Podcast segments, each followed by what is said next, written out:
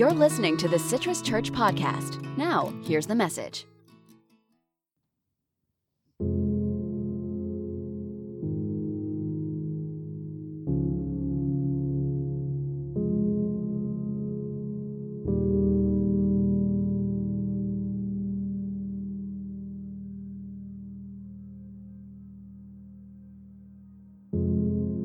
Then I saw a new heaven earth.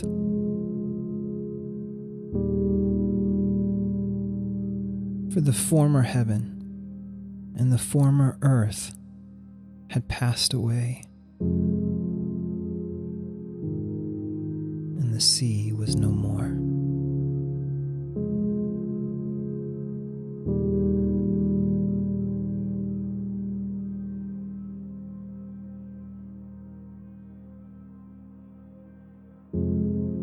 Saw the holy city, New Jerusalem, coming down out of heaven from God, made ready as a bride beautifully dressed for her husband. I heard a loud voice from the throne say, Look,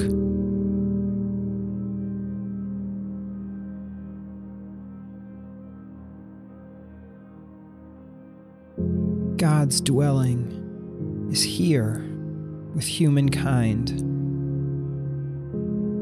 He will dwell with them, and they will be his peoples. God himself will be with them as their God.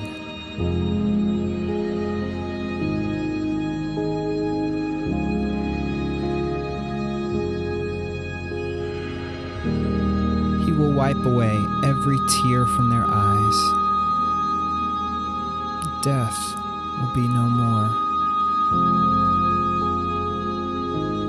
There will be no mourning, crying, or pain anymore. For the former things have passed away.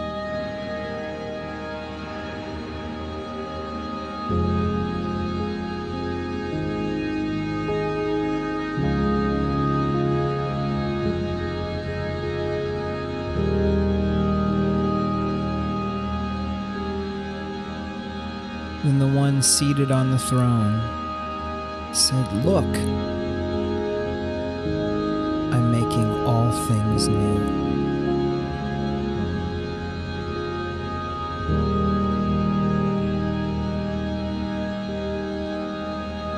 He also said, Write this down, for these words are trustworthy and true.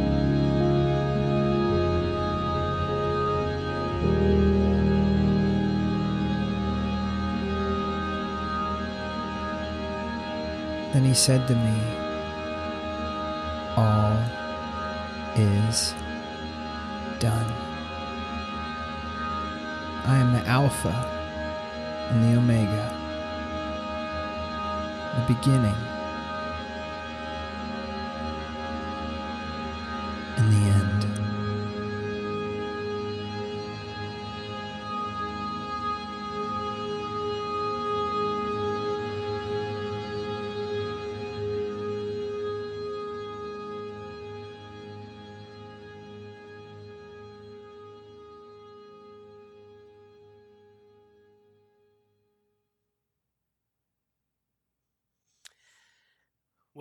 just joining with us this morning, my name is Brian. I serve as the pastor of Citrus, and this morning is All Saints Sunday. And maybe you're not sure exactly what that means, um, but for us, All Saints Sunday is a, a day in the life of the church. It's been celebrated um, for over a thousand years, where we remember the lives of those who have gone on to glory, have gone on to be with Jesus in the last year. Um, it, it's it's a more somber day, and it always follows All Hallows Eve or Halloween, and it's a reminder to us of the ways that the lives of the saints, of ordinary people, um, like parents and relatives and friends in the faith and leaders in the church, have influenced and shaped our lives.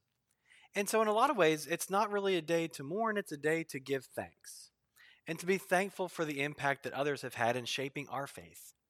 Those who introduced us to Jesus at a young age, those whose life and example modeled for us how we could live. So I want to invite you, as just as we go through the sermon today in your head, to think about those people who have impacted your life, but perhaps are not with us anymore at this period. And as we share later in the service today, we'll have a chance to share communion together um, and to create a space where we can remember and give thanks for those lives. So, as you saw in the in the scripture just before, uh, it comes from Revelation 21, and that's the scripture we're going to look at today. And there's this really beautiful passage in there that talks about this idea that there will come a time when there will be no more tears. And this passage in Revelation that we just heard and saw is one of the most uh, hope filled passages because it doesn't just look ahead to a time when everything is great and rosy and perfect. It, it's, a, it's a passage that stands in the reality of what we experience today, but with a resolute hope looks forward to a time that is to come. And I can't think of anything more that you and I need right now than to be able to stand in uh, the river that's rolling around us without our input, so to speak, and be able to look with confidence ahead to a time that will come. So, my hope as we share this uh, passage today and as we dive into it deeper, that we will have that confidence and that we can find that in Jesus today. Because while the good news that we read here in the Bible is that there will come a time when there will be no more tears, the reality of what we do see today in the world is that we do still cry and grieve because of everything that's going on. And so on a normal All Saints Sunday, there's this this solemnness of looking back. But I think if we were to really dig into that this morning and just to think about what we've gone through, we would all realize that that what Revelation is describing is not happening right now. Because we do still have mourning and crying and pain. And what I want to begin with this morning is just a recognition of what has happened, not even in the last year, in less than that, here in the world. Because there are many more new tears this year as we think about that passage from Revelation. For example, we think about just the state of Florida alone, and a reminder that attributed to COVID, we have had 16,000 deaths just in Florida alone. And if we expand that out a little bit, in the United States, uh, as of last week, we had 228,000 COVID related deaths. There's probably come to the point at this period right now where you know someone or you know someone who has had immediate family who's experienced this. And to bring a little bit another level of sobering perspective, at least for me, is that throughout the world, there have been 1,170,000 COVID related deaths.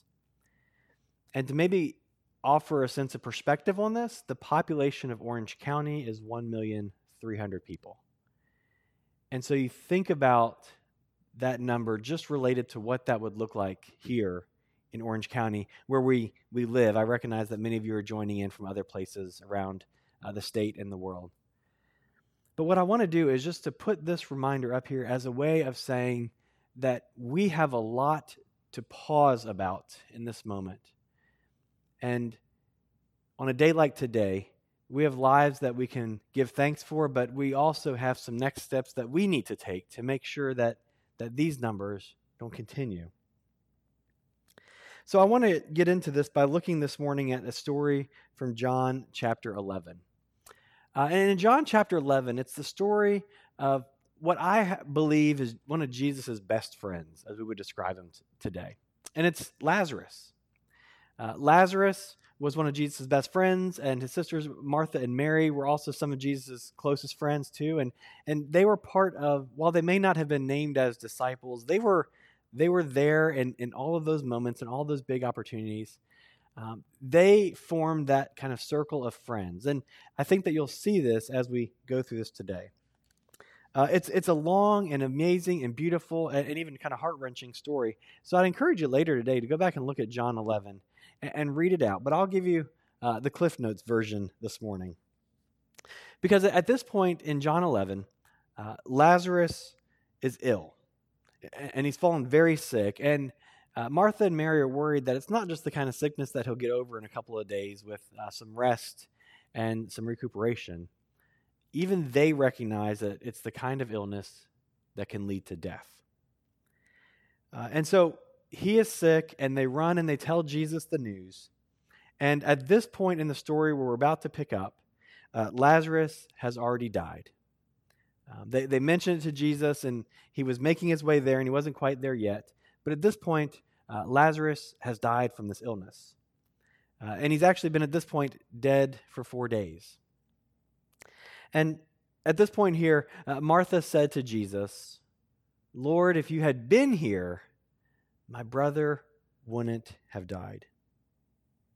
Lord, if you had been here, my brother wouldn't have died. And my hunch is you and I can relate to Martha in this passage because we have been there. We have had these kinds of questions like, God, if, if, you, if you had done something, this situation could have turned out different. And God, if you had just changed something, or, or why didn't you? The, the why questions that come after something that's as horrible as losing, in this case for Jesus, one of his best friends or a brother. I mean, you and I can ask if God is good, why is there still mourning and crying and pain? For me, for you, for all of us in this collective world together at this point in history. And Jesus, Jesus says to Martha, and you can read it there, he says, uh, Your brother will rise again. And uh, Martha says, You know, like, I know that. and that to me sounds like some of the advice that you have probably heard too, maybe at a funeral or um, at just a really tough moment in life, when someone just kind of offers you that, offers you that kind of cliche that sounds good, but doesn't really fit the situation. Because Martha's like, I know he'll rise again at the end, Jesus. Like, I get that. I've got the hope down the road. I understand that. And Jesus is trying to get her to understand that he's talking about something bigger at this point, but it just sounds like a cliche in the moment. And so when Jesus arrives at the house, remember that Lazarus has been dead for four days, um, that he's already been placed in a tomb, as they would have done back then. And Jesus arrives at the house of Martha and Mary and Lazarus and notices that when he arrives, that everyone there is in tears and they're heartbroken. Right? And who would blame them? Of course, that's exactly what all of us would feel. And then we get one of the most powerful passages in Scripture. And there is more that can be said about this one passage that explains how God comes in human form and what it means for God to come in human form. And it's this that Jesus began to cry. And maybe you read that and you think to yourself, well, I mean, that's, that's not a big deal. Like, I've cried, you've cried, we've all cried, right? We all. But what this passage is telling us is that Jesus was God in the flesh the God of all things, who stands above all things, who, whose ways you and I can never understand, but oftentimes we question, that when that God came in human form in the person of Jesus, that Jesus cried. And that tells me that Jesus felt what they felt in the room. That Jesus felt in a very real way the loss of his friend.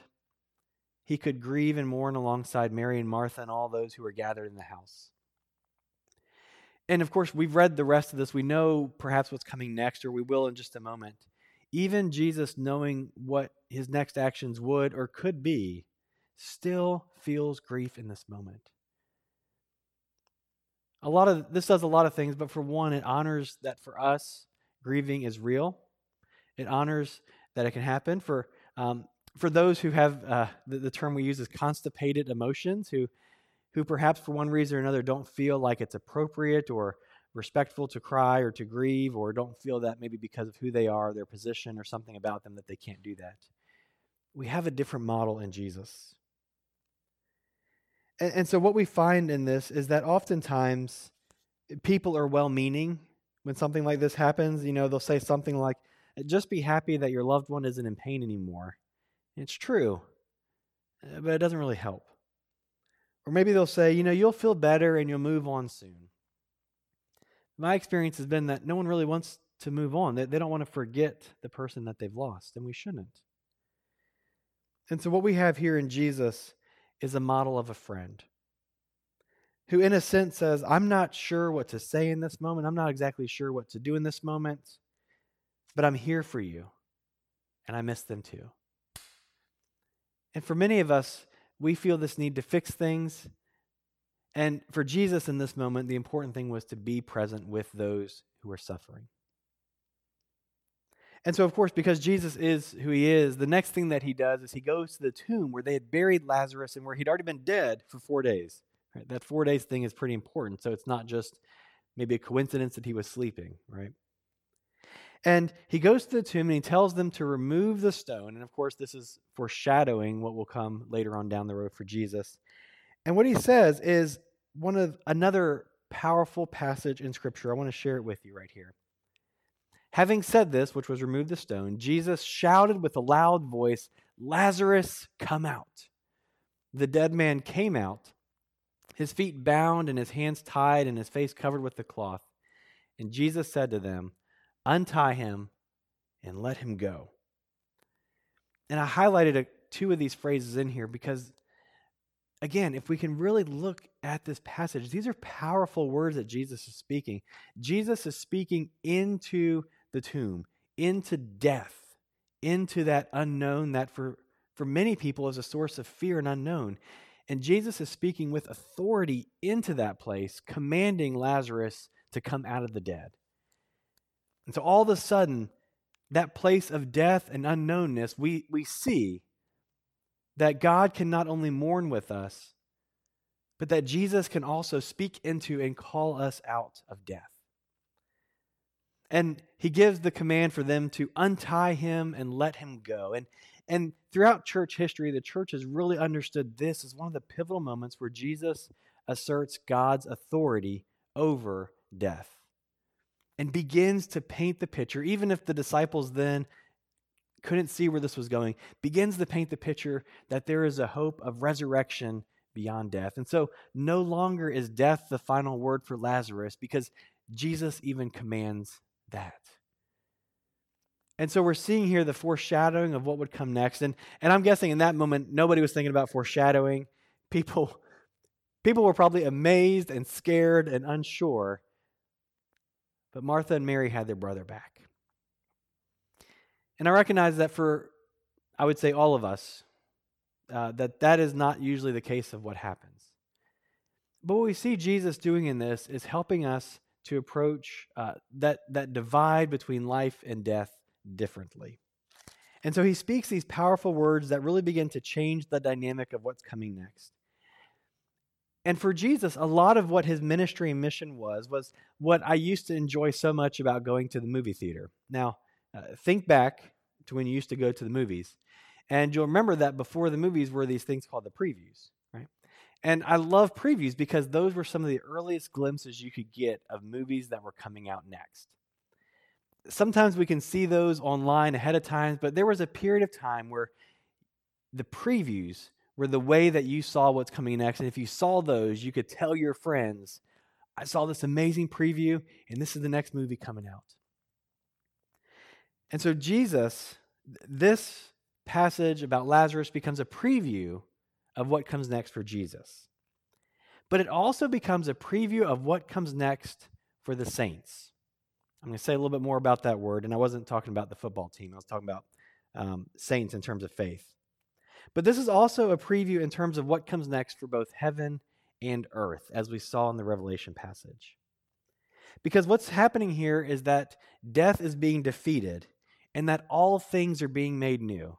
And that idea of all things are Lazarus is being made new. The relationships that he had are being made new. Uh, Jesus will be made new. The saints, the earth, and heaven. And it's God's way of just beginning the, the journey towards all things being made new. And so on All Saints Sunday, as I said, we remember the lives of those who've gone on before us in the faith. Those who have, some have said, have already finished their journey on earth. Um, those who have, as others will say, have outrun us into the arms of God. But I want to define a little further who a saint is because depending on your faith or religious background, those can mean very different things. And what we mean by this, quite simply, is that a saint is someone who is a follower of Jesus, who has gone on into life after this life. into life after death. Uh, and as Protestants and as United Methodists, we don't uh, hold a process for becoming a saint. There's not kind of a period after your death where you have to, you know, apply or someone has to kind of apply for you to become a saint.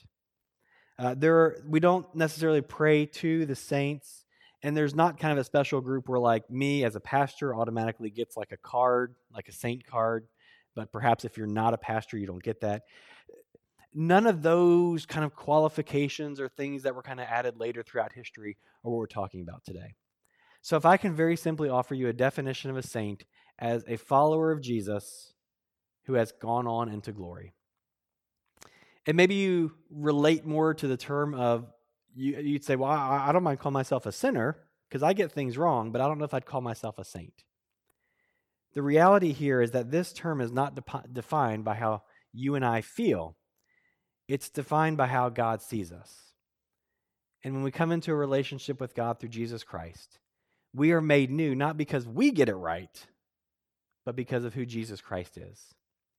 And so, that term, if you put on the term saint and try it on today, that may not feel right for you. But I want to understand that this is what it means to be a saint is that when we go on to glory, that we are those that we can remember whose lives perhaps have been impacted. So, the good news that we have today is that there can be hope in unclear and uncertain times like we lived in today. And I realize that as you heard that passage from Revelation, there is so much clarity in John's vision of what comes next. I mean, you can hear it oozing out. There's no question of what he saw. And he gave the church a strong foundation of hope. So that in every age since that revelation, the church has found hope in its most difficult and darkest seasons in the book of Revelation. We, I, you would love that kind of certainty and that kind of hope. I would love any kind of foundation to stand on to have any idea of what comes next. I would love a vision of our future, even just our immediate future in terms of the virus, that included no more tears. I would love the certainty of a clear way forward for the pandemic, for reopening, for getting back together, for going back to quote normal, whatever that was before. I would love to see a righting of all the wrongs of injustice that we have seen really brought to the surface in the soul of our country in this season. But the truth is is that we are living in in between times where we have a vision of what comes next but we still have both feet in this world today. And that right now, this is a season that is heavy and hard. And so we turn in these kinds of seasons to what we know to be true. And one of the passages that's always been helpful to me comes from Romans, and it begins like this I'm convinced. I want to pause there for just a moment before we go on any further and say, Paul, at this moment of writing Romans, was convinced. And so, as people of faith, if we are not feeling particularly convinced right now, one of the tools of our faith is by holding on to the experience of those who've been faithful, of those saints from the past. So, I want to invite us to, to hang on to Paul's convincedness. That's a new word for you. As we try to find some hope. Uh, the next thing that Paul says is, I'm convinced that nothing can separate us from God's love in Jesus Christ our Lord. And perhaps he was thinking about to this story of Lazarus that there was nothing that could separate us from God's love, not even death, which was before Jesus the great separator. And then Paul, in Paul's form, just goes on to name a few things that we feel might separate us from the love of God. Not death or life, not angels or rulers, not present things or future things, not powers or height or depth or any other thing that is created. I mean, we could do a Bible study on this. You could meditate on just this passage alone this week and find a great sense of hope. I'd encourage you to do that. Because what Paul is saying here is death and life, that's not going to separate the love of God from us. Angels or rulers, you know as well as I do what's happening on Tuesday. And a reminder that no matter what happens in the powers of the world, that won't separate us from the love of God not things present, like a COVID virus or future things of unknown about what it's going to look like. Not powers, and we could think about all the systematic powers that we've seen that oppress some while allowing others to live a life of comfort and privilege, right? Not height or depth or any other thing. And so, what the vision that Paul gives, the thing that he is convinced of, is that in Jesus Christ, maybe not in the rulers, maybe not in the world, maybe not in others, but in Jesus Christ, there is nothing that can be separated from the love of God. And so, I want to encourage us this morning to reaffirm our trust in Jesus by reaffirming that we believe that God can keep us no matter what happens. Whether we're on a mountaintop or in a valley low, God is with us. So, for us who've been followers of Jesus for a long time, this is a good opportunity for us to just reaffirm once again Jesus, I trust in you. And if you're watching or tuning in from somewhere and you've never put your faith in Jesus, this can be a great time to start and say, say God, everything around me, I don't have a clue what is happening or what's coming next. Express how you feel. I'm sad, alone, I'm scared, I'm stressed, I'm angry. But God, I'm going to try and trust in you. And God will help you in that process.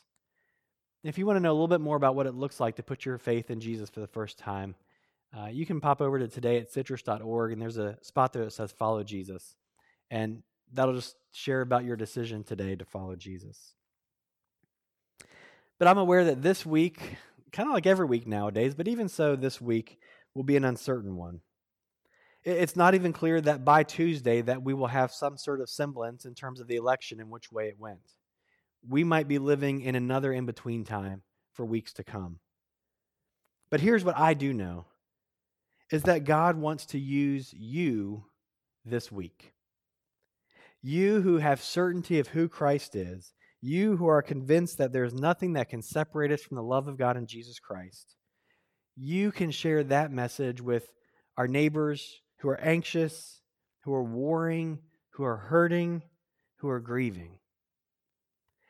And the reminder to them is not that everything will be fixed right away or that you can fix everything because we can't. But like Martha and Mary when they lost their brother, we have a friend in Jesus who sits and grieves with us, but also walks us to a future filled with hope. So I hope that that is something that you feel and that you can offer this week to those that you come in contact with.